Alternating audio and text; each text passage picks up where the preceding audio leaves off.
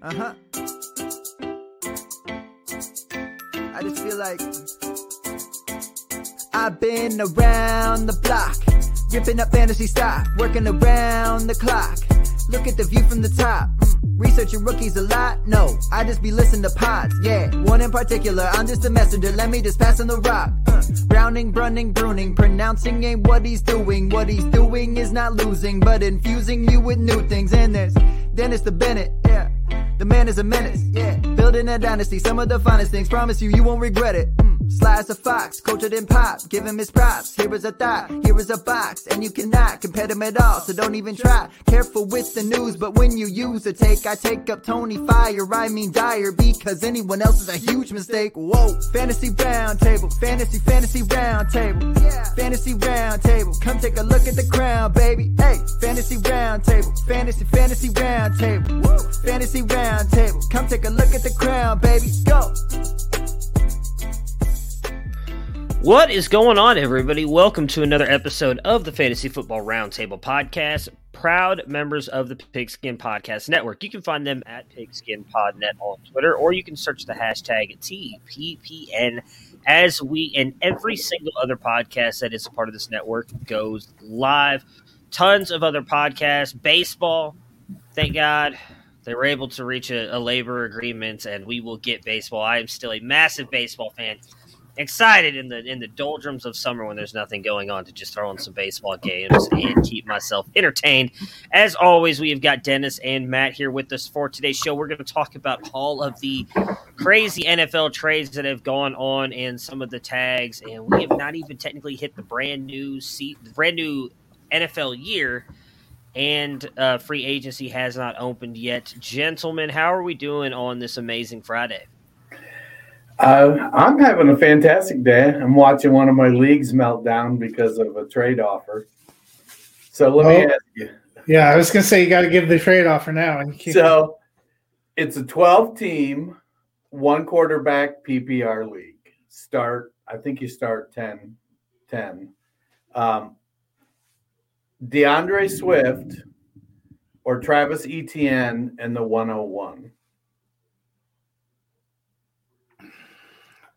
Wait, sorry, what was that? I was DeAndre DeAndre just Swift. Uh-huh. or Travis Etienne and the 101. then did you say if it was PPR? Why is It's that a bad? PPR, Why is that a bad trade? one QB. Yeah, I mean, I don't know which side I would want, which tells me that it's I uh, I know it's a not. pretty I, good trade. I know I it's mean- not. I'd want, but I think it's a fairish trade. I think it all depends on, I guess, realistically, what you think of VTN and it's not super flex, right? No, No. so it's definitely Then One what you think of quarterback. v- Hall. what you think of ETN and Breece Hall because that's who's going at one one, unless whoever takes Right. one one is not a smart owner. But Right. So to me, I, I look at it and I'm like, it seems like a reasonable trade. I could see making the argument for one side or the other. One guy it was like, well, I'm just trying to get younger. I don't know, you know, with any of the players in there, I don't know how much younger you're getting with Swift, ETN, and Breece Hall. It's uh, like I think they're all within 24 months of each other. So you're not getting a ton younger, regardless. Yeah. Just had three people leave the league over it. wow, Did- oh my god, because it was it accepted? No, it was it. No, the the guy who the, the one person thought it was a terrible. So somebody made the offer. The other person thought it was a laughable, terrible offer. I'm not even sure which side was offered because if I look at it, I don't know which side would be considered laughable. And then, then one person decided to post a poll about it in the chat, and now it's like, jeez, like I don't think These I are can kind under- of March meltdowns in Right. Yeah. Like I can understand someone thinking it's a bad trade. Again, it all coming on what your opinions are. Like I am not high on Travis Etienne at all. I know a lot of people- high on him either. Yeah, so I mean, like I, I was having a discussion with a bunch of people the other day because obviously we know James Robinson at least is not coming back till late in the season, so it's likely Travis Etienne's show as of right now. And I talked about like, and I think he was actually three for all of us behind Javonte Um, and my goodness, why can I not remember the other running And uh, back right Najee now? Harris. Najee Harris, thank you. But I will But- be honest, in a lot of my dynasty rookie drafts, that was the same for us. But Travis Etienne almost always went before Javonte Williams, which I think was weird. He did not in most of the leagues that I was in. But like, so I'm just gonna be honest. I literally did that exact same trade in the middle of the season this year, and I was a contender. I lost. Uh, who got hurt? A running back got hurt toward the middle part of the year. I was the three seed. I turned around and I traded. Um, because I lost Dobbins early in the year. I know I lost Chubb when Chubb got hurt right? Chubb got hurt and missed a couple games. Might not. Okay, I had lost Dobbins earlier in the year, and so my back, my running back was Nick Chubb, and I don't even remember who my second running back was. And so I made a move to the DeAndre Swift owner. I was like, "Hey, look, he was like second to last, and not even won a game yet." And I was like, "Hey, getting close to our trade deadline." I was like, "Are you?" Rebuilding, and he's like, I mean, depends on what you're offering. I was like, I'll give you Travis Etienne in the 2022 first for DeAndre Swift right now. And he said, deal. I didn't think twice about it. Like in my opinion, I was like, I'm giving up. Now, granted, I, I finished third in this league, so it's like in my opinion, I was going to give up a back end first. It wasn't one one, but still, like I think Breece Hall is going to be very close to DeAndre Swift at the end of the game. So yes, the guy taking the well, obviously it feels like the league's going to fold after this trade mm-hmm. offer, but like if if the guy Oh, who and it wasn't Travis- even accepted. That's the I know, I, like- I thought you were going to tell us that the trade went through, but they didn't even agree to a trade, and everybody like left. I could see in like a couple years how that is like a massive deal for whoever got ETN and Hall. If Hall ends up being, I you know what I bet it is. I bet it's the the combine stuff, and now everybody's rating Breece is like, well, there's a lot of people talking about it as a top five running back. So like you're looking at it as okay, you're getting a, it's a top five, top five, top five switch, right? Because I have Swift in my top five. So it's like, oh, you're getting Breece Hall and DeAndre Swift. That's a, that's a fair swap. But then you're getting Travis Etienne, and if people have him rated as a top twelve running back, then that's where people are having an issue with it. I don't think that's where Travis Etienne's going to be, even with the volume. I just don't think Etienne's going to be that good. He's overrated as a receiving back, in my opinion, as well. So I just that's interesting. I guess that's what I guess makes fantasy football so much fun because there's so many people who just have such different variations. But to like see a trade, like I've seen some shitty trades go down sometimes, and some and like massive blowups in our leagues, but never people be like, "I'm quitting." over a trade offer. Like I've seen guys get upset because they offered that trade and a bunch of us thought it was unfair and we made a big deal about it in the chat, but at the end of the day like nobody left over. That's just kind of interesting, I guess. Yeah, it's. I mean, it's it's. So it's the league that was the kid first league. So we lost a we lost a guy because his child isn't interested anymore. He left at the end of the season, and one of the other guys was like, "Well, my kid's basically running the team anyways, so I'll just take over that orphan, and he can keep running this team." It's like no big deal. He's he's probably one of the older kids in the league. So two of the three people that left were a father and son. Uh, it's I don't know. Again, you know, and somebody's like, "Well, we probably don't want to call trades out like that in the chat if we're trying to teach our kids how to play dynasty." And but you know, That makes a it lot of us don't- in a league with kids. well, a lot, and most of us don't really know each other, and so it's like you don't know. Like we're like I did not manage the team for Cole. I reminded him, "Hey, you need to do this. You need to do that. What do you want to do here? Here are your options of who you have to start. Things like that." But I don't, you know, I don't know what other parents were doing it that way also versus oh my kid just lost interest and so i'm just going to manage this team uh, myself. So i don't know. It's it's kind of silly. We'll see what happens if the league makes it or not. It's a free league and i'm not terribly motivated to, in free leagues anyways. That might be the most compelling trade uh, discussion in the entire NFL week. The trade that Ah. never was I, I I don't know about that. We're we're about to get to some very interesting things. I'm very curious to hear what your guys' thoughts are. You had me at Commanders.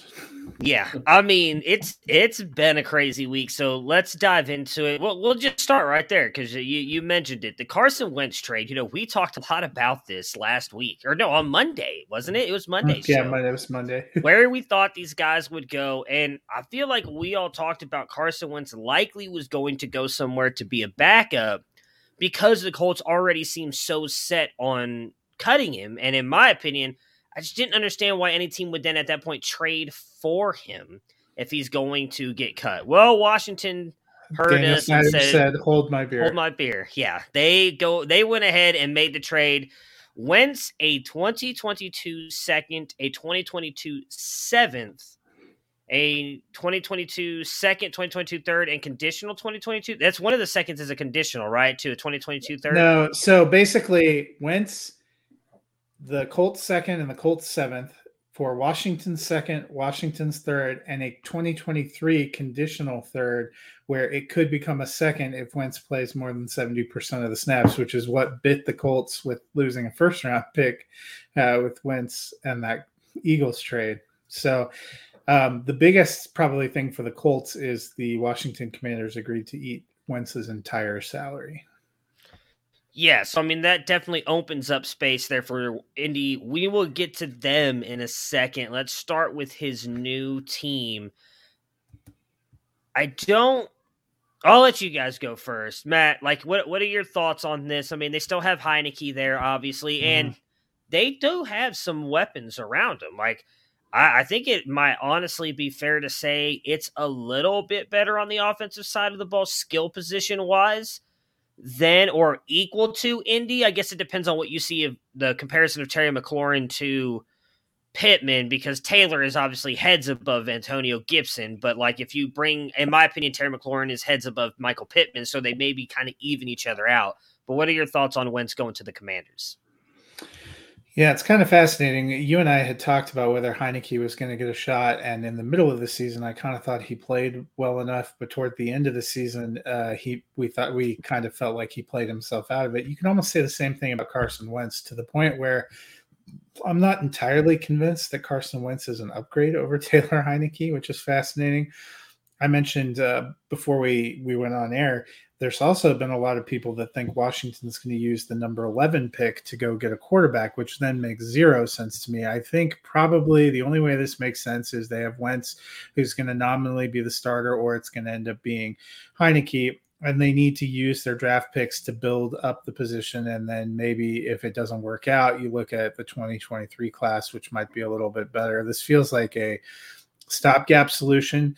Um, we'll talk about the Russell Wilson trade in a minute, but though commanders it came out made a strong deal a strong offer for wilson and he would not waive his no trade clause for them. The eagles also made an offer for wilson. He would not waive his no trade clause for them. So that kind of gives you a sense that after Rodgers went back to Green Bay and Wilson told them no, they probably started to panic a little bit, which is is what it is.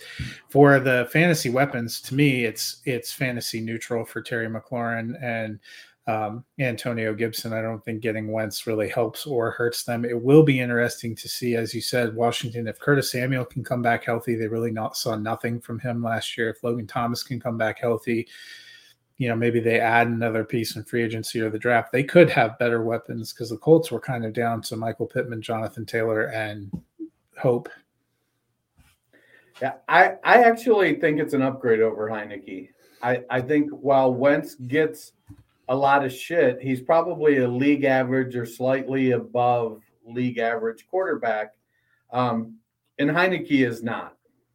So it's an upgrade there. I think it's it's probably I'll I'll, I'll accept neutral for McLaurin from you.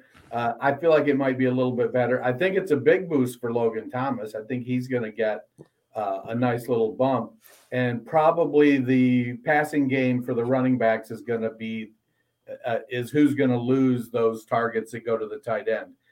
The second wide receiver, we still have to see what's going to happen, who it's going to be. We don't really know. We think it might be Samuel.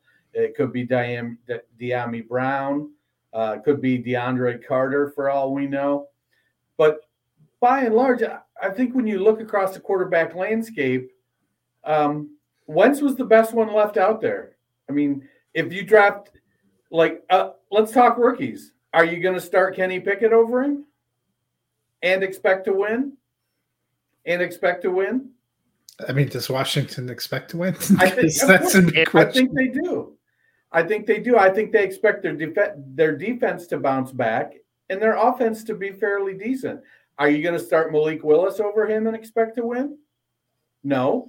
I Are mean, if, if I'm Sam being Howell and expect to win? honest, I think there's at least three of the rookies I would take over Carson Wentz. Malik is Right. no Malik. But do I you should expect say them to win more games if they do? yes. You're wrong. Uh, Flat out wrong. that. Wentz is a I be- Wentz is better. that. Wentz is better. Two years from now, three years from now, once the quarterbacks have had time to acclimate, um, learn the offense, I you're probably right. But this year, no, Wentz is the better quarterback. I mean, do you let's talk about free agents. You want Trubisky or Wentz? Trubisky, actually. I mean, I can see making the case there. You want Mariota or Wentz? I think So my issue with Wentz is, and, and he actually had a better season than I thought. We talked about this a little bit on Canton Bound last night. Like I thought he was a lot worse than what he was. He, he finished 14 in fantasy points last season, 27 touchdowns, seven interceptions. He's he plays too much hero ball. And what what what caught what hurt him last year? Holding on to the ball and and not making the play when he was supposed to. Well, I could be wrong here. One of you guys can correct me. Indy's line is a whole lot better than Washington's, and I they don't lost Eric. Fisher. Their center situation isn't great. I mean, I, I get it. But I- they have the money to go patch that over. I think what he's saying is Indy's line last year was better than what Washington has. Washington doesn't have a ton of cap room, and they Yeah. still have plenty of work. That's why I think it'd be foolhardy for Washington if they've made this trade to waste pick 11 on taking a quarterback. They have too many other needs if they want that defense to bounce back, if they want to make the most of their offense. But Washington is in a win-win situation with this. They didn't give up a lot of draft capital, a couple thirds, a second, and they got Wentz. And the reason they didn't give up much draft capital is because they ate his salary. So that's going to be able to come off the books here soon. So they're not going to be in that situation. So if Wentz sucks and they lose a bunch of games, then they have high picks next year. Well, and Not, really, they, not they if, literally when, when sucks. When they only it gave up sucks. Two thirds because with the Yeah. second rounders, all they did was drop back five five spots. Right. Yeah, So- I'm not saying. It, it's, I a, think it's a- to me. I think it's a smart move based on the, the the quarterback landscape. I'm not saying it's a bad trade, but I'm not betting on Wentz to help me win a Super Bowl. I, I feel like we are betting, and I feel like I said this on Monday too. We've we've kind of built up this lore around Carson Wentz as this great quarterback off of one season that he didn't finish and was in the MVP discussion. Outside of that, he's been okay. He's not been that it, good. He's been okay, and people know that. Why you think they're all shitting on him? Because they they don't think he's even been okay, but he's been okay. I mean, I would have rather had Wentz last year in Denver than Teddy Bridgewater and Drew Lock. Mm, I don't think there's a big difference between Wentz and Yeah, Bridgewater. To be gonna honest, neither do I. I don't know that Denver Denver maybe gets one more win out of that. Like that's the thing. Like I don't want to go like win expectancy because of uh uh like baseball does that a lot. Like I don't know that Carson Wentz. Like if you had the over under of eight wins or nine wins for Washington this year, like yeah, okay, maybe he pushes you to nine or ten. Like Carson Wentz is not bringing you a Super Bowl. He's just not. I'm sorry. Like I get it if that's what they're trying to do is just win. You know, the division, I guess, is open, depending on what you think of Dallas and Philly. But Carson Wentz is not a game changing quarterback. Like, my argument for them is the only quarterback I don't only think. like five or six game changing quarterbacks in the entire league. And Washington base, moved for two of them and couldn't get it. it I think he was their you consolation. Can't base prize. everything on a game-changing quarterback. I'm not changing. If you'd let me not. finish talking instead of interrupting me, I would. I would I finally get. I try to get to my point. Sometimes. Carson Wentz is not going to do that much for them. I don't think it's a great move. My point on the quarterbacks thing is now what Matt just mentioned. Like if they take a quarterback at whatever they, because you guys said they dropped back five 11. picks, eleven. So they still have one eleven.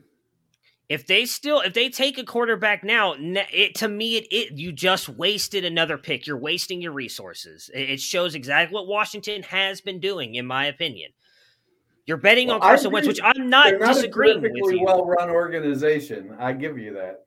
I'm not at all saying that this was a bad trade because you're right. They didn't give up anything. If they had the cap room to take on his contract, what they clearly did, like it's not a bad move. It, I don't even think what Indy did last year was a bad move, even though they lost a first round pick out of it. They moved on and they're moving on with their future. But if you just brought in Carson Wentz and we just talked about, it, they have many other. It, this is not. Um, this is not Indy. Indy's biggest hole is quarterback. Washington has a ton of holes on that team. If they now have to take a quarterback at 11 while also bringing in Carson Wentz, they're just misusing all of their resources. Like I just I do not think it's a good move on their part. There's so many other things I think they could have done. I don't think Carson. When I say game changer, I understand he's not. Uh, I was going to call him Malik Willis. Uh, he is not Patrick Mahomes or Josh Allen. We've seen that you don't have to have just those guys to win a Super Bowl. What I'm saying is like he's not even in that next tier that's like viable to get you to the Super Bowl. He's just not, in my opinion. I hope that they prove me wrong. I don't think Carson Wentz is going to do anything. I think he actually hurts Antonio Gibson's value. We'll see about Logan Thomas because he he tore his ACL like what was it mid season, so I don't know exactly when he'll be coming back. But October.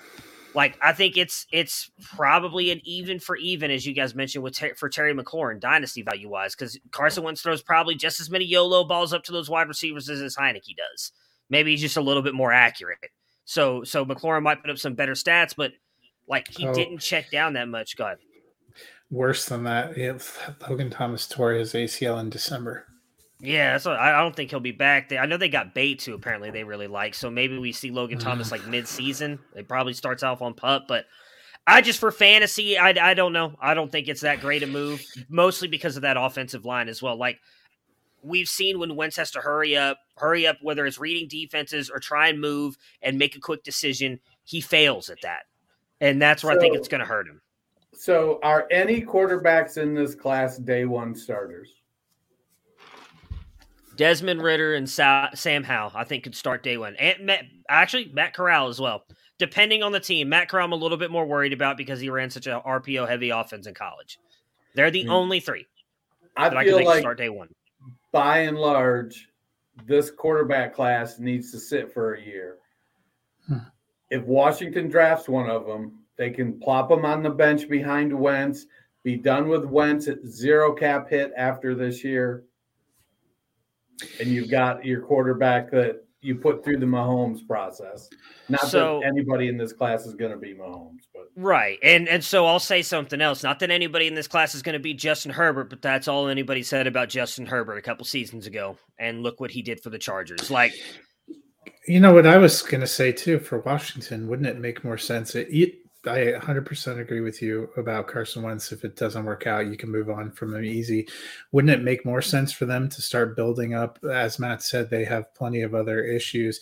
You use that pick 11, you use some of these other picks to get some quality players. And if Wentz isn't the guy, then you assess what your options are next year and move on. Maybe that's when you get a better shot at a quarterback in a draft.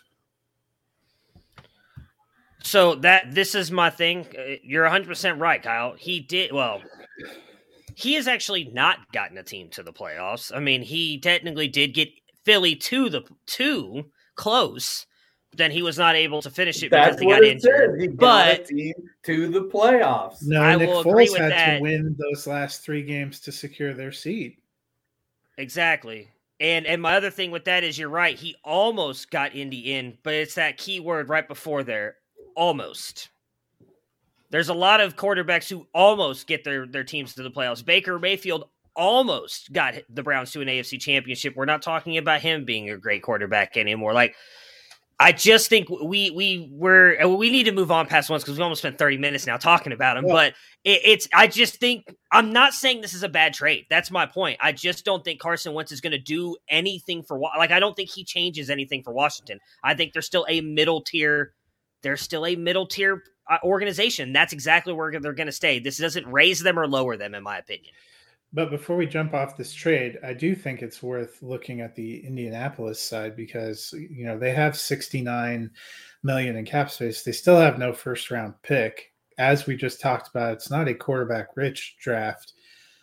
I would have agreed with you last year. They were like a quarterback away from competing, but as Dennis pointed out, they've lost a few people on the offensive line. They've lost a few people in other places outside of Pittman. I don't think they have much in a receiving core because we have really not seen as much as I liked Parris Campbell as a prospect. We haven't seen him do much. Zach Pascal kind of is what he is. What do we think Indianapolis realistically does? I, I saw some reports that they think they're going to go hard after Jimmy G. My question would be why is Jimmy G a demonstrable upgrade from Carson Wentz. I liked what Jimmy G did on a team that basically was a quarterback away and needed to move. I mean, the Colts have still some draft capital, they still have some money, but I don't understand totally what their plan is. I was one of those that thought Wentz would end up staying because they had no really other options. They only have Sam Ehlinger and James Morgan on the roster right now, quarterback. Yeah, I, I think they have it's mm-hmm. it's going to be a tough year, I think, if they can't make uh, a move. Um, in part because they don't have, I don't think they have the capital to trade to get Deshaun Watson, who now is really the guy out there. Um, if Watson goes to Carolina, let's say, and Sam Darnold has shown the door, you know, I don't think he's an upgrade anywhere. He he slots in with the rest of the available quarterbacks here and that either hasn't shown anything because they're rookies or has shown stuff and well there, there's a reason they're free agents um, you know maybe they maybe jimmy g is it because they can put him in a ball control offense and run the ball with jonathan taylor so maybe that is the way for them to go yeah i mean and that that's again what makes this interesting is there's a lot of talk, obviously, like Matt, you just mentioned about them going after Jimmy G. I think that they're going to try and grab a quarterback in the second round. I think getting that second round pick back this year, you know, their best bet is probably Ridder. I think is probably the one there, and I actually think could fit this offensive scheme very well because they're not going to ask him to do much. And I think when when Cincinnati asks him to do a little bit too much is where he gets himself in trouble. But they are going to have to bring somebody in because if you're betting on getting Ridder in the draft and you don't, then you're relying on Sam Ehlinger or Jacob Eason, and then I think you're in a much worse situation. Eason's in Seattle. Oh, I see. I didn't even realize. So then you're relying. Eason and Drew Lock are now the quarterbacks for the Seattle. Well, hey, good for Eason. He got to go back home, but I um. I don't. Then you're betting solely on Sam Ehlinger if you're not able to get Ridder in the draft. So it's that that's the interesting thing for me on Indy is the fact that they did that so quickly. And of course, all the rumors are that it was more of Jim Irsay than anything else. Jim Irsay was upset with the way he crumbled in that Jaguars game and cost them a playoff spot, and and really kind of forced his hand there to get Carson Wentz out of there. So we'll we'll see what happens. Um, you know, I don't, I don't know that Jimmy. I think the biggest step up Jimmy G is over Carson Wentz is he doesn't turn the ball over as much. That's really the only thing I think he does better than Wentz. Well, what do you think? There's been mixed messages coming out of Indianapolis. That I've seen that Frank Reich has apologized for vouching for Carson Wentz, and I've seen that um, Ballard is it Ballard the GM there? Mm-hmm. Ballard yeah, and Reich wanted to keep Wentz, and uh, Irsay overruled them and said, "F that guy."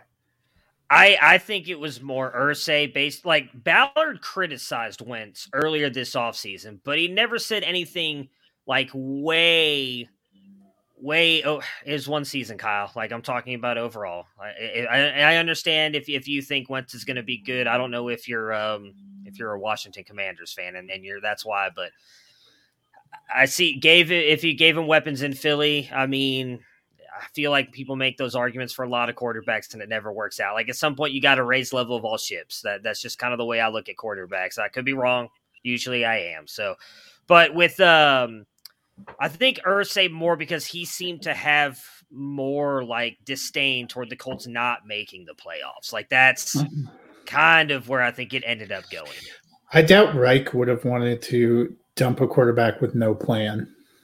Uh, it's just a, you know, maybe Reich was disappointed with how they they finished. It's also not to totally justify because I, I said I'm not a huge believer that Carson Wentz is the guy, but he was injured preseason, got mm-hmm. injured during the season. He did play all 17 games. It's hard to know how much that broken foot in training camp because there was a lot of questions about whether he was going to miss the first month of the season, but he definitely missed all the time that you would have to build rapport with your offense and to learn the scheme. And they had a incredibly brutal opening schedule that put them in such a hole early. It is fair to wonder if he was really given a chance to succeed there. But Matt's right that that final game against the Jaguars, it was inconceivable to me that they were going to lose. I agree that game. So, but there's there's a reason you play the games. I mean, sometimes some teams just step up. You know, they made a whole entire movie about it. You know, any given Sunday. It's it's just the you know the act. That's the axiom. Mm-hmm. I like I like the move. I, I'm curious about what's happening in Indy because as as we saw, the commanders were like, oh, we got a plan. We're gonna try to get uh we're gonna go for Rodgers. we're gonna go for Wilson, and neither one of those things worked out. And then they traded for Wentz. Now, what's Indianapolis? You know, I, it'll be. I'm fascinated to see what they're. I mean, we keep hearing how they love Ehlinger, but Ehlinger can't stay healthy. Well, we'll move on from the team that uh, couldn't get Wilson to the team that did. Uh, probably the biggest trade of the week, and I, I say that not only as somebody who's proudly wearing the colors, but uh, uh probably just uh, given the fact of all that was involved was Russell Wilson uh, was traded from the Seattle Seahawks. Russell Wilson and a 22 fourth went to the Denver Broncos for Drew Lock uh, defensive tackle Shelby Harris, tight end Noah Fant, the 109, the a 22 second, a 22 fifth, and a first and second in the 2023 draft. Uh, it was quite a blockbuster move. I'm going to be honest. I might have been um, the most shocked person here. I was uh, I was taking a small respite at work when I decided to check Twitter and saw that notification. People probably thought I have a hemorrhoid. Um, because of the screaming. but hey, you know, you take that kind of good news wherever it comes. Uh, so now it came there. Holy cow! so uh, I guess for me, I was pretty excited uh, from a fan standpoint. I still want to see what Denver's going to do. They have about 26 million in cap space left. They still actually have a lot of picks. Um, they still have a, a, uh, second round pick this year, two thirds, two fourths, a fifth, a sixth, and two sevenths. Um, so I'm curious to see what they're going to do. But I was excited for, uh, not quite as excited as Jerry Jeudy, but I was definitely excited. I'm excited for Jeudy and Sutton. I'm incredibly thrilled for my patience with Albert O. Albert O. I'm just going to settle for Albert O, who I've had as a dynasty stash for three years at the end of my bench and is now Denver's starter. Yeah, I, I think it's a great move for Denver, and it's you know wheels up for that offense with, with Russ. They're, you know, it, it's amazing after watching what the Rams did. It seems like teams now are really more. They're more willing to push all their chips into the middle of the table and say, "Look, we're going for it this year, and we'll see how next year works out." And if shit don't work out, then we'll just we'll you know we'll we'll do what we can. Uh, I've got a dynasty team like that where I don't have any virtually any draft picks, a 16 teamer. I've got a pretty good starting lineup, and and I'm like, you know, I'm either going to have to tear this down and completely rebuild, but before I do that, I'm just going to try to ride out one more year. I'm going to ride out one more year, see how the breaks fall. Now, I know Matt, you uh, you gave us a heads up that you're not quite as bullish. It's not that I don't love the trade. I do, but I think of what Dennis just said is kind of the way I see Denver doing this, and I I, I equated it to what they did with Peyton Manning a couple years ago. Like, I'm not trying to say Russell Wilson's about to fall off a cliff, but he is going to be, I think, 34 this year. Yeah, he's 33. He, was, yeah, so he was a little bit older coming into the NFL. Now, he definitely has the arm to be a more of a pocket quarterback, but as of late, the past couple years, he's had to use his legs at least to buy time because Seattle has a bad offensive line. Denver's, I do think, is better. They didn't give up a ton when it comes to players already on the team, right? Like, no, it sucks seeing Noah Fant go, but it makes sense in my opinion because if you look at what Nathaniel Hackett did and all of his offenses, the tight ends outside of I think it was like half a season with what's his name in Green Bay that everybody fell in love with. Tonyan. I do not remember Tonyan. Uh, you know, he was really kind of the only one that thrived at the tight end position in, in, in Hackett's offense.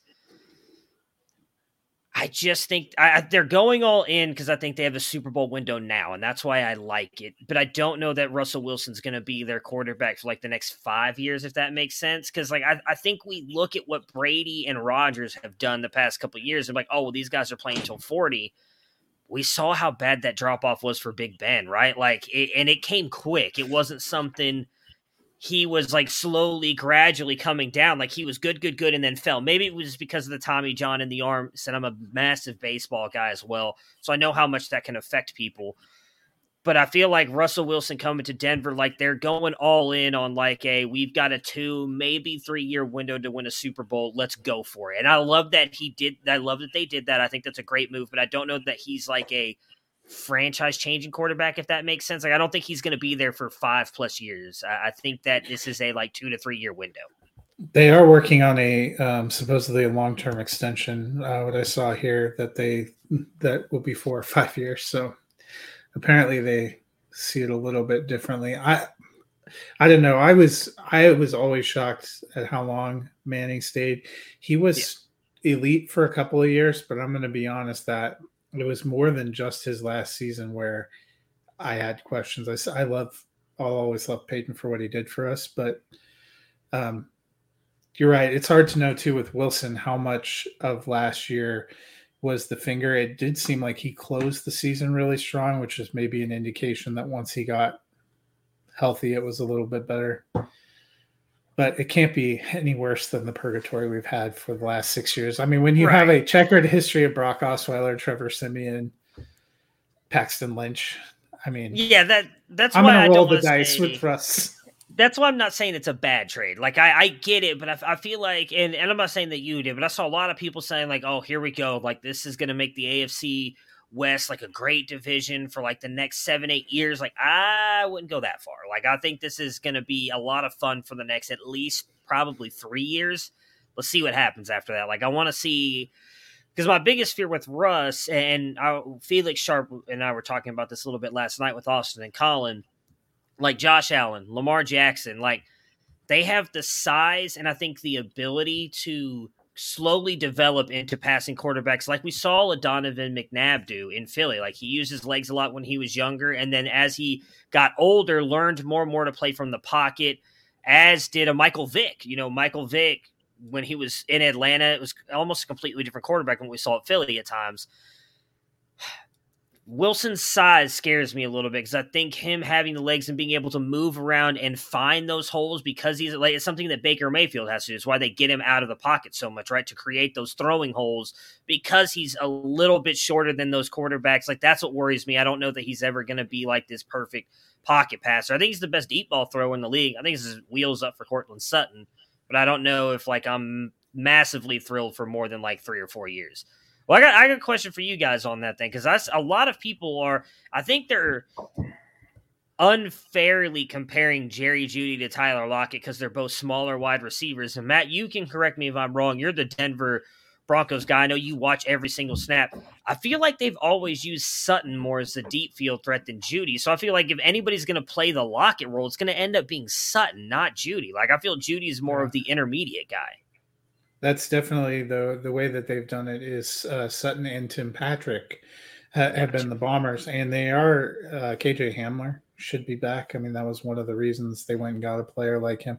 Jerry Jeudy's been more of the crossing route possession receiver, um, which, uh, you know, if you were talking about Lockett from the the guy who's catching 100 balls a year, that could end up being Jeudy. I as I hope this motivates Jeudy. Um, some of my qualms with watching him play has been sometimes I feel like he's been checked out and maybe he wasn't too pleased with the quarterback situation. He seemed to have a real bad vibe with Vic Fangio and Pat Shurmur last year. They weren't even putting him on the field when he came back last year, and, and I don't know what all that was about.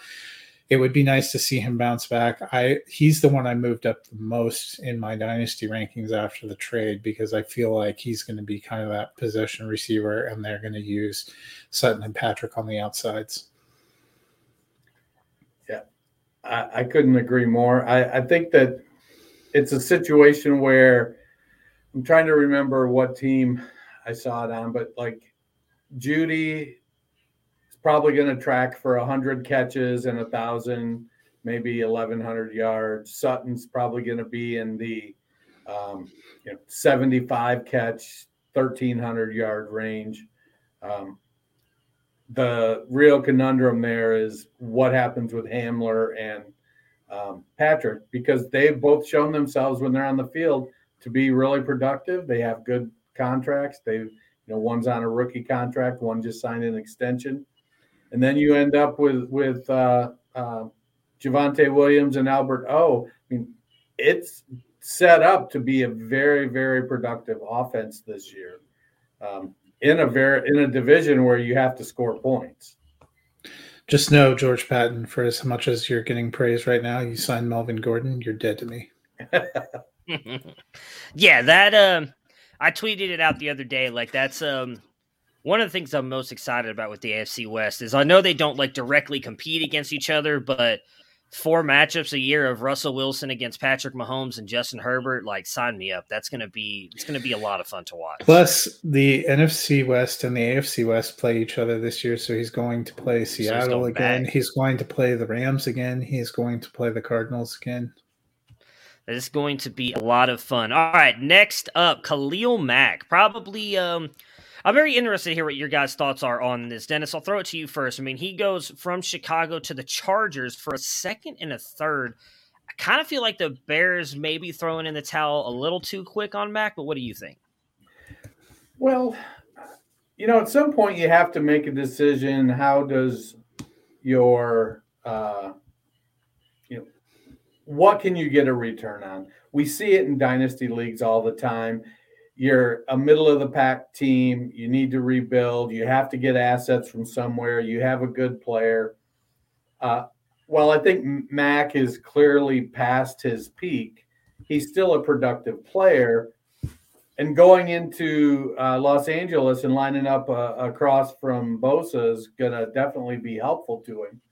Um, it, it's just a situation where, to me, the Bears are doing. Uh, they are rebuilding. They're coming out of the Nagy years. Uh, I think aren't they changing defensive fronts too? Isn't there? I think so because Eberflus does something yeah. different. Yeah, they're changing entire guy. schemes. Yeah. yeah, yeah, they're going they're from a three-four to a four-three. Yeah. So, you know, and Mack, uh, you know, he doesn't fit that quite as well. So he'll end up he goes to a situation that suits his skill set. The Bears got a decent return. I can't, you, you know, I can't really bash it. I mean, they gave up what two firsts and a second or something like that in what three years ago. So they, I think they gave up three firsts. Yeah, yeah, it, it, was, it, was. It was. Uh, they gave up a lot for him, but at some point, you know, the utility ha- has waned enough that you're you just want to to start to build, especially if somebody doesn't fit your scheme. Um, I mean, why why keep hanging out and, and keeping them around if they're they're not really going to fit your scheme? And he's what? He's 30, 31 years old now.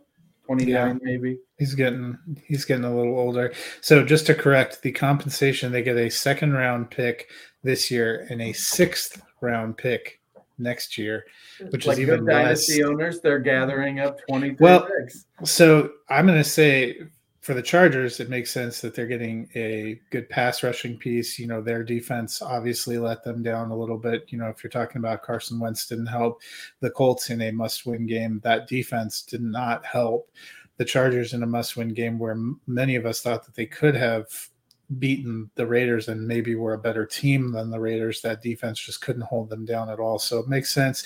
Lining him up across Bosa has got to be very appealing. Khalil Mack was his most dominant when he was there with the Raiders in the AFC West. We never really saw it in Chicago. What scares me on the Chicago side is all the talk right now is Chicago is setting themselves up to have 121 million of cap space next offseason. And as someone who had high hopes for Justin Fields and would like to see him develop, it kind of scares me that the Bears are looking at 2022 as a punt year, which means that you would have kind of squandered the first two years of Fields. And what does that mean? And at that point in time, are they looking to make all kinds of changes?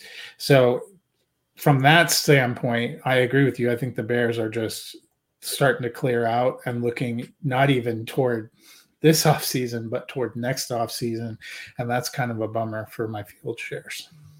Well, Yeah. I, I don't, I, you know, though they're going to be playing from behind this year. And so it's going to be good for fantasy owners because Fields will have to run, he'll throw. They're going to have to, they're going to play catch up. You know, we saw what Blake Bortles did with his, you know, early career uh, playing from behind. So Fields is going to have that opportunity. They have to rebuild. It is it. I mean, there's no replacement for experience. So Fields is going to get a year to work in this offense. Then next year they're they're going to be in a position to bring in top tier talent at virtually every position around him and surround him with the best offensive line with a good defense. You know, Montgomery, I don't know if he'll still be uh, there, but you know, who knows with Khalil Herbert, he looked good last year. So they're going to have opportunities to um, to do that, and they, and they should be finally having some first round draft picks back. Yeah, I mean, I think it's a great move for the Chargers. I'll, I'll, I know that they're switching schemes on the defense, so maybe that's why the the Bears are willing to to get out from him. I feel like you could have gotten more. I know he had a down year last year, but I have a feeling he's going to go to the Chargers and absolutely smash. Brandon Staley knows him. He was in Chicago. He was actually, I believe, one of the linebacker coaches. It was either that first year or the second season that Khalil Mack was there, so he's got the connection with. And, and Matt, as you mentioned, putting him across from Bosa, that makes that defensive line really scary. So I think it's a great move for them. Uh, we do have a question on here from Little Boxes on Twitch. Um, and and before I read the question, I want to preface it. We uh, so Deshaun Watson will have no criminal charges pressed against him. That was released earlier today. Seems like the grand jury, from what I was just looking at from Pro Football Talk, wanted to talk to um, a witness that either didn't show up or did not talk to them, so they did not indict him. He's getting no criminal charges pressed against him. So that means that he's likely going to play. Now, one thing we do have to remind everybody the NFL does not have to have criminal charges to suspend you because of their, I forgot what the uh, code of conduct policy. So they can still suspend him.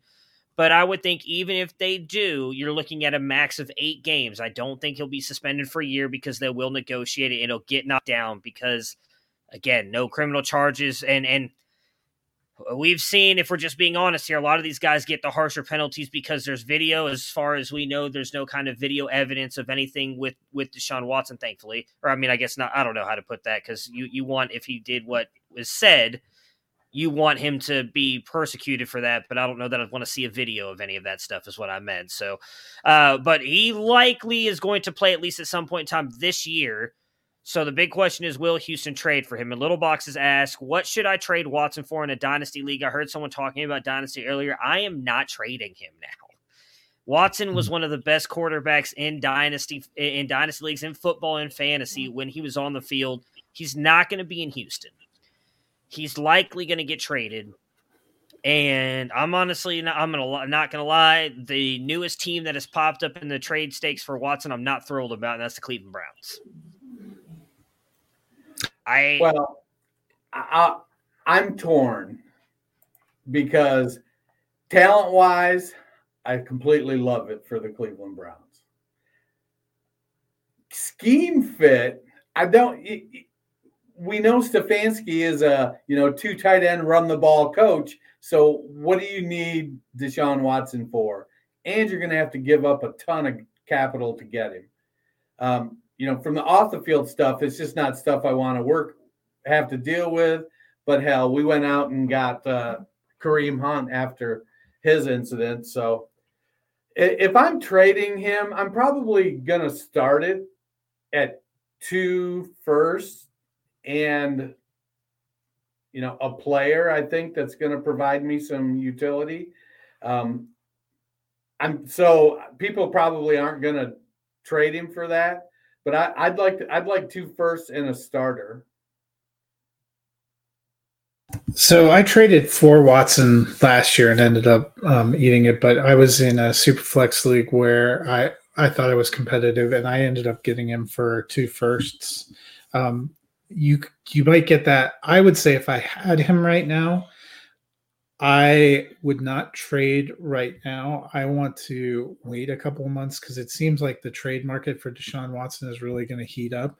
And I, well, you could probably get a decent amount right now you might be able to get a lot more in a couple months when his destination is known and we know where he is actually going to play because I'm still not completely ruling out that he ends up staying in Houston and having to play there. And while he's a decent talent, I don't know what they have around him. Uh, yeah, gonna, let, mean, let, let, me get let me pay some bills before we finish answering this question. We've gotten so wrapped up in our uh, uh, our stuff that it's uh, our enthralling conversation. So we'll pay some bills. Hoops fans, the latest offer from DraftKings Sportsbook, an official sports betting partner of the NBA, is too good to pass up. I'm talking between the legs 360 windmill good. New customers can bet just $1 on any team and get $150 in free bets if they win. It's that simple. If Sportsbook isn't available in your state yet, you can still take your shot at big at a big payday. Everyone can play for huge cash prizes with DraftKings daily fantasy basketball contest. DraftKings is giving all new customers a free shot at millions of dollars in total prizes with their first deposit. Download the DraftKings Sportsbook app now. Use promo code TPPN and bet just $1 on any NBA team to get $150 in free bets if they win. That's promo code TPPN at DraftKings Sportsbook an official sports betting partner of the NBA. 21 and older. Minimum age and location requirements vary by jurisdiction. See DraftKings.com slash sportsbook for a full list of requirements and state-specific responsible gambling resources. Void where prohibited. Minnesota, minimum $5 deposit. Gambling problem? Call 1-800-GAMBLER. In Tennessee, call or text the Tennessee Red Line 1-800-889-7 9789. In Connecticut, call 888 789 7777 or visit ccpg.org slash chat.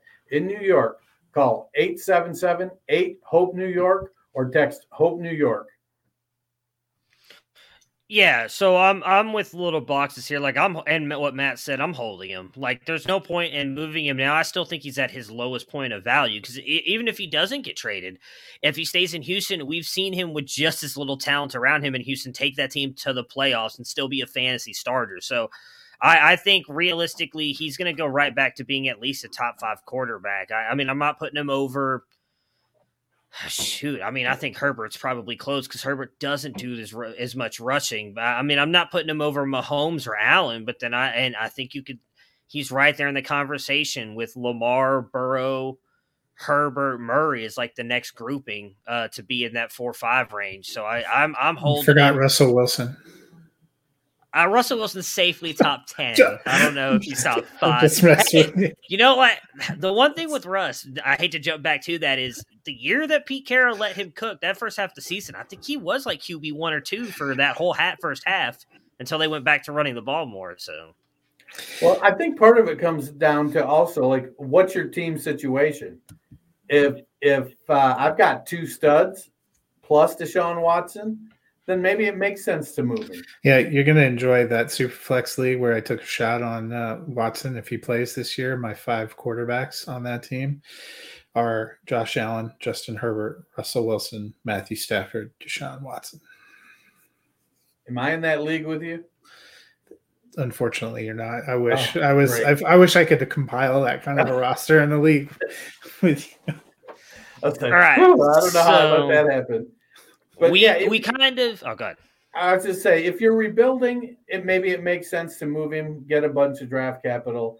If you're contending and you've still got a really good pair of starting quarterbacks, it makes sense to maybe move him for pieces that are going to allow you to uh, to win. I mean, it's great to it's it's great to be theoretical, but we want to win. So it, it it all comes down to winning.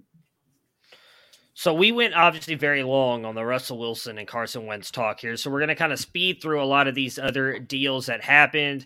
Mike Williams back to the Chargers, three years, sixty million dollars. Uh, that was an interesting move for me, uh, especially in the fact they didn't pick up his fifth year option. It feels like they probably should have just done that, and uh, they'd have him at least for one more year on a cheaper deal. Because I believe the deal is actually more of like a, they can get out after two years. Uh, Harold Landry gets uh, his deal done, five years, eighty-seven point five million. Maxx Crosby gets a new deal, four years, ninety-five million. Sterling Shepard back on a one-year deal that is cap friendly. Jason Kelce gets a new deal, fourteen million on one year. He's the highest paid center. Giants are looking to pursue Mitch Trubisky to compare or to compete here with Daniel Jones. Matt, do you think that's a smart move for Mitch, though? Like, I feel like he's one of the guys, and a guy who didn't really play much last year has really helped his stock in the fact that he's considered one of the best quarterbacks on the market.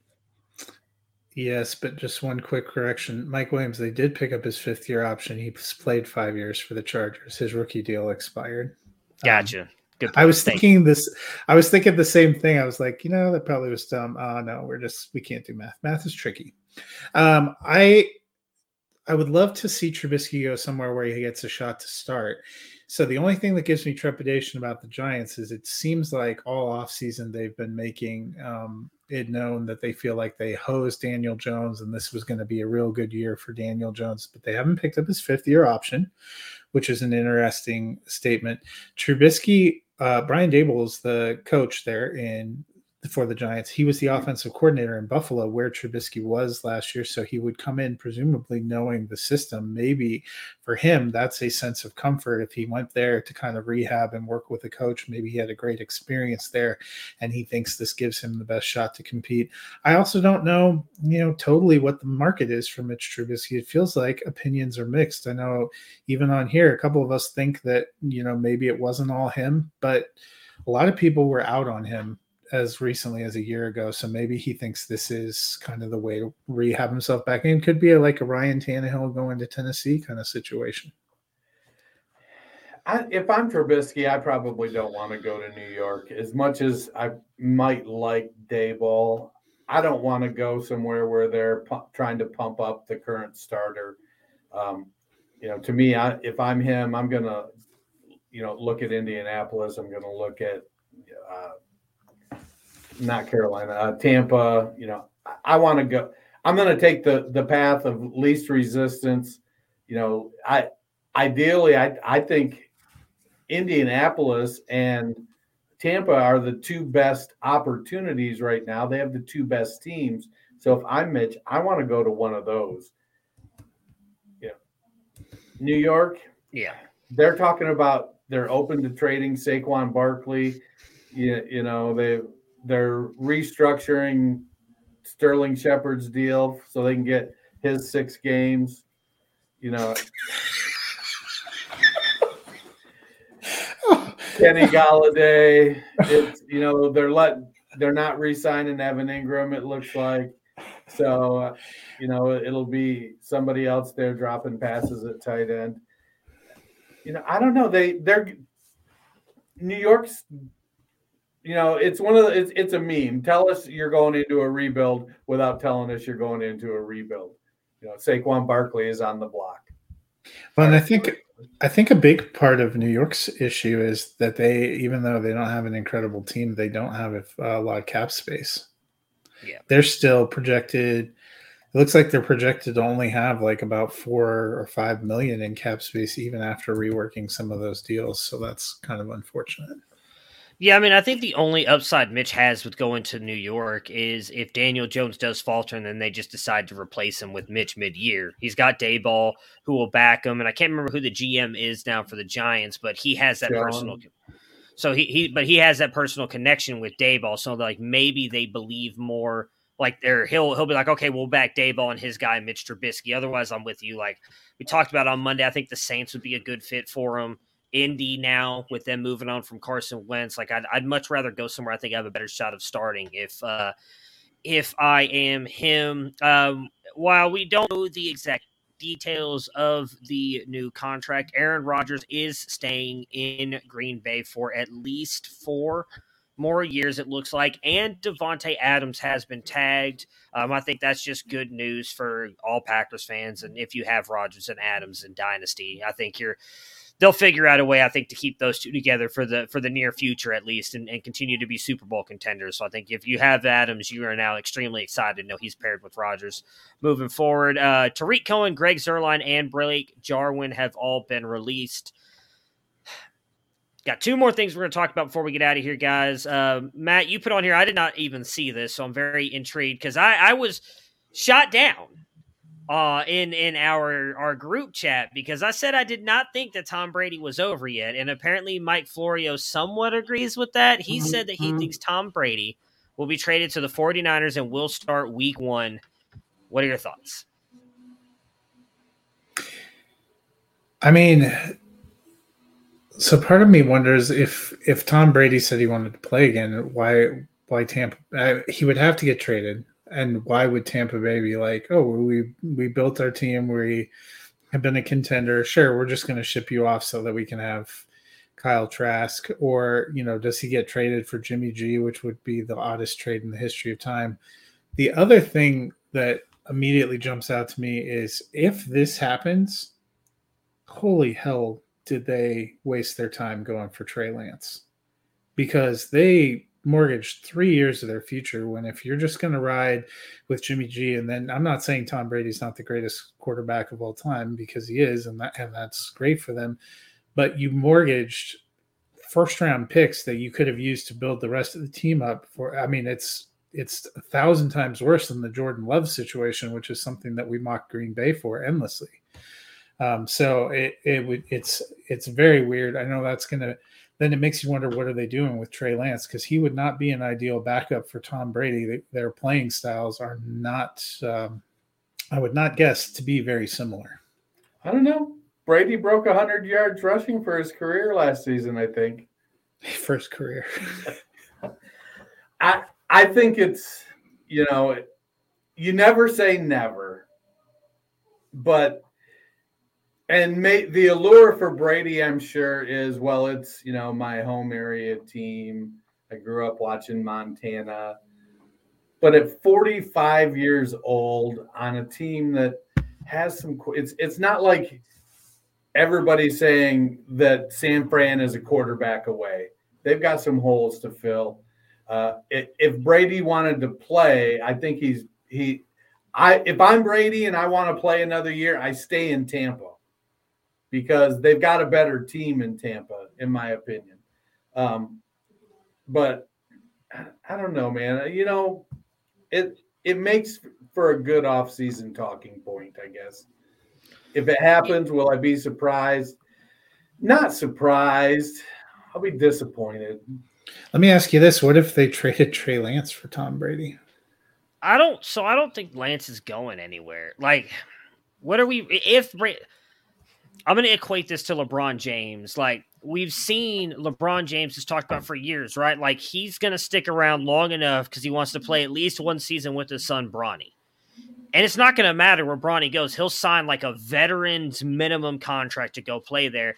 I think what Dennis said is probably what what draws Tom Brady to do that. It's like he's always wanted to be in San Francisco.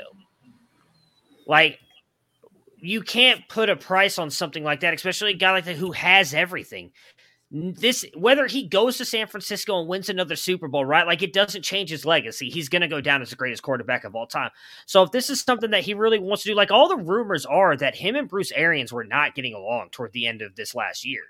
Maybe that's what it was. Maybe he just doesn't want to be because he's never really fully come out and said like I'm not coming back, right? Like he's kind of said it. There's been the offseason or the the Adam Schefter and all them broke it, but I don't know that Tom Brady's ever said like I'm officially retiring, filed his papers. I mean, he had that like nine page Instagram post about it. Yeah, but he had he like even when they asked him, was it I don't it was not Pat McAfee. He does a show on Sirius XM, right? I think when they um, asked yeah. him about it the week after that happened, he didn't say I'm retired. He said, "Well, you never say never," something like that. So like he kind of backed back, backed off of it. I think if he were to go to San Francisco, it's likely again for like a year, maybe two. And at that point, I feel like, as weird as going to say, Trey Lance becomes like what Aaron Rodgers was, except like Brett Favre wasn't. Brett Favre was already there. Like they just hold on to him for another year to let him learn under Brady, and then he takes over. Like I don't think they're going to trade Trey Lance. I mean, you said it'd be the weird thing to see him trade that for Jimmy Garoppolo. Like I thought the Patriots were going to do that like years ago when, when we first when we first started. It was like, oh, wouldn't it be crazy a couple years ago before he went to Tampa Bay? Like, wouldn't it be crazy? Bill loves Jimmy G if they just sent Tom Brady to San Francisco. So I um I'd love to see it just because I think it makes for a fun, interesting storyline. I don't think that the 40, like I agree with Dennis, they're not just a quarterback away, but they're close. They're close to being a very good playoff team and Super Bowl contender. They team. were in the Brady NFC Championship game. Yeah, like I, I, think Brady raises that level a little bit. So and and he may bring you know I, he's got Aiyuk, Deebo, Kittle. Like oh, George Kittle, like Matt, we might actually be able to like realize our dreams of George Kittle being a number one tight end again with Tom Brady. There. So I know. So like if it happens, I'd be I'd be thrilled for it. Am I betting on it? No. Like if you ask me to go put like my mortgage payment or like my house payment down on that, I probably wouldn't do it because I'm going to lose that money. But I, it would be a fun thing I think to see for him to go to San Francisco. Uh, the major franchise tags here: Davante Adams, uh, Chris Godwin, Dalton Schultz, David Njoku, Mike Gesicki, Cam Robinson, Orlando Pace, and Jessie Bates. Dennis, Orlando Brown. Oh, just Orlando Pace. Well, Orlando Pace, I think, is in the Hall of Fame. If they franchise he is. him, they it would have been a good move. But... Great move back in 1978 or 80 or whatever it was. Anyways, I mean, it wasn't Orlando that long Brown. ago. He, oh, he played with know. Warner. Anyways, okay, so what was that 1990s? Back in the 1990s. Um, Dennis, what uh, pick one franchise tag that you were either excited about or made no sense? Uh, just give give us one that you want to talk about real quick.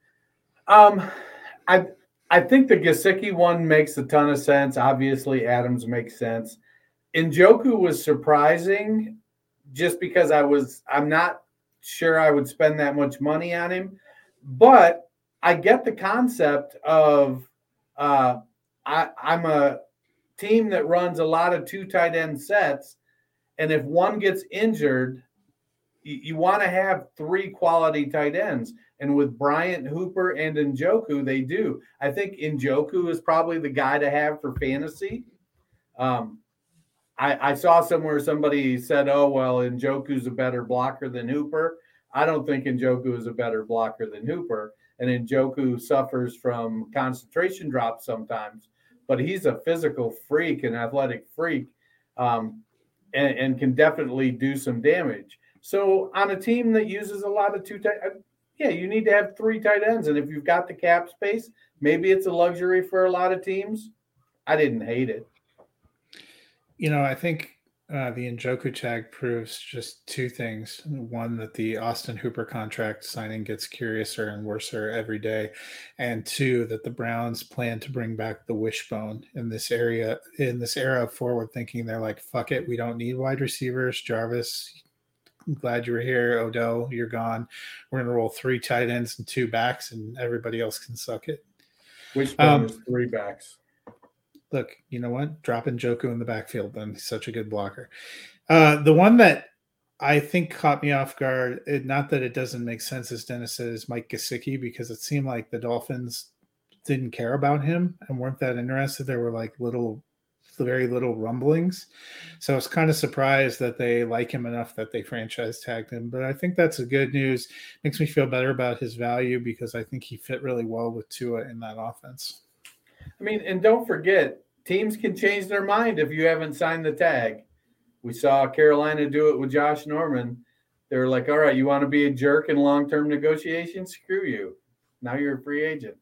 So, you know, some of these guys, if they dilly dally around, they may find the team decides they've got some better options. Yeah, I mean, the Godwin one made sense, but it disappointed me a little bit. I was really hoping he'd get a chance to kind of hit free agency and, uh, and possibly go somewhere to be the one. Um, you know, I think he's definitely gotten to a point where he's better than Mike Evans, but I don't know that he'll be like the solid one Mike Evans the two. I feel like they're going to be one A, one B again this year. So I, I wish he could have gone somewhere to kind of prove himself. Uh, and then the Njoku one for me as well. Um, more just because of what it does for Cleveland. In, all honesty, as much as I love Kevin Stefanski coming over to Cleveland, I'm now starting to worry a little bit about that. He uh, doesn't seem like he's willing to change his offensive scheme at all. He he loves running those two and three tight end sets, and we've seen that that's just not what succeeds in the NFL. And maybe that was because of Baker being injured last year, but you've got to have some receivers. It cannot just all be a tight end game. Um, they have said that that you know they came out and said that the reason they did it was because Njoku's gotten better as a blocker every single year, and we know that they want to rely on Nick Chubb, but now they also tendered D'Ernest Johnson, and all the rumors are they're going to trade Kareem Hunt. So I, I don't know what's going on in Cleveland. I'm starting to get worried that we it's just like what we saw back and I think it was 2009 with Derek Anderson and Josh Gordon. We got our one great year of success uh, uh, two seasons ago with Baker Mayfield in this offense is going to go back to another decade of dismay and, and despair. So we all saw Baker throw the ball. Kevin Stefanski is just reacting accordingly. Uh, you know, I don't know, but that'll do it for us today. We'll be back on Monday to kind of talk a little bit more about free agency and if any other crazy trades or anything goes down over the weekend. Everybody be safe. Have a great weekend. We will talk to you guys again on Monday.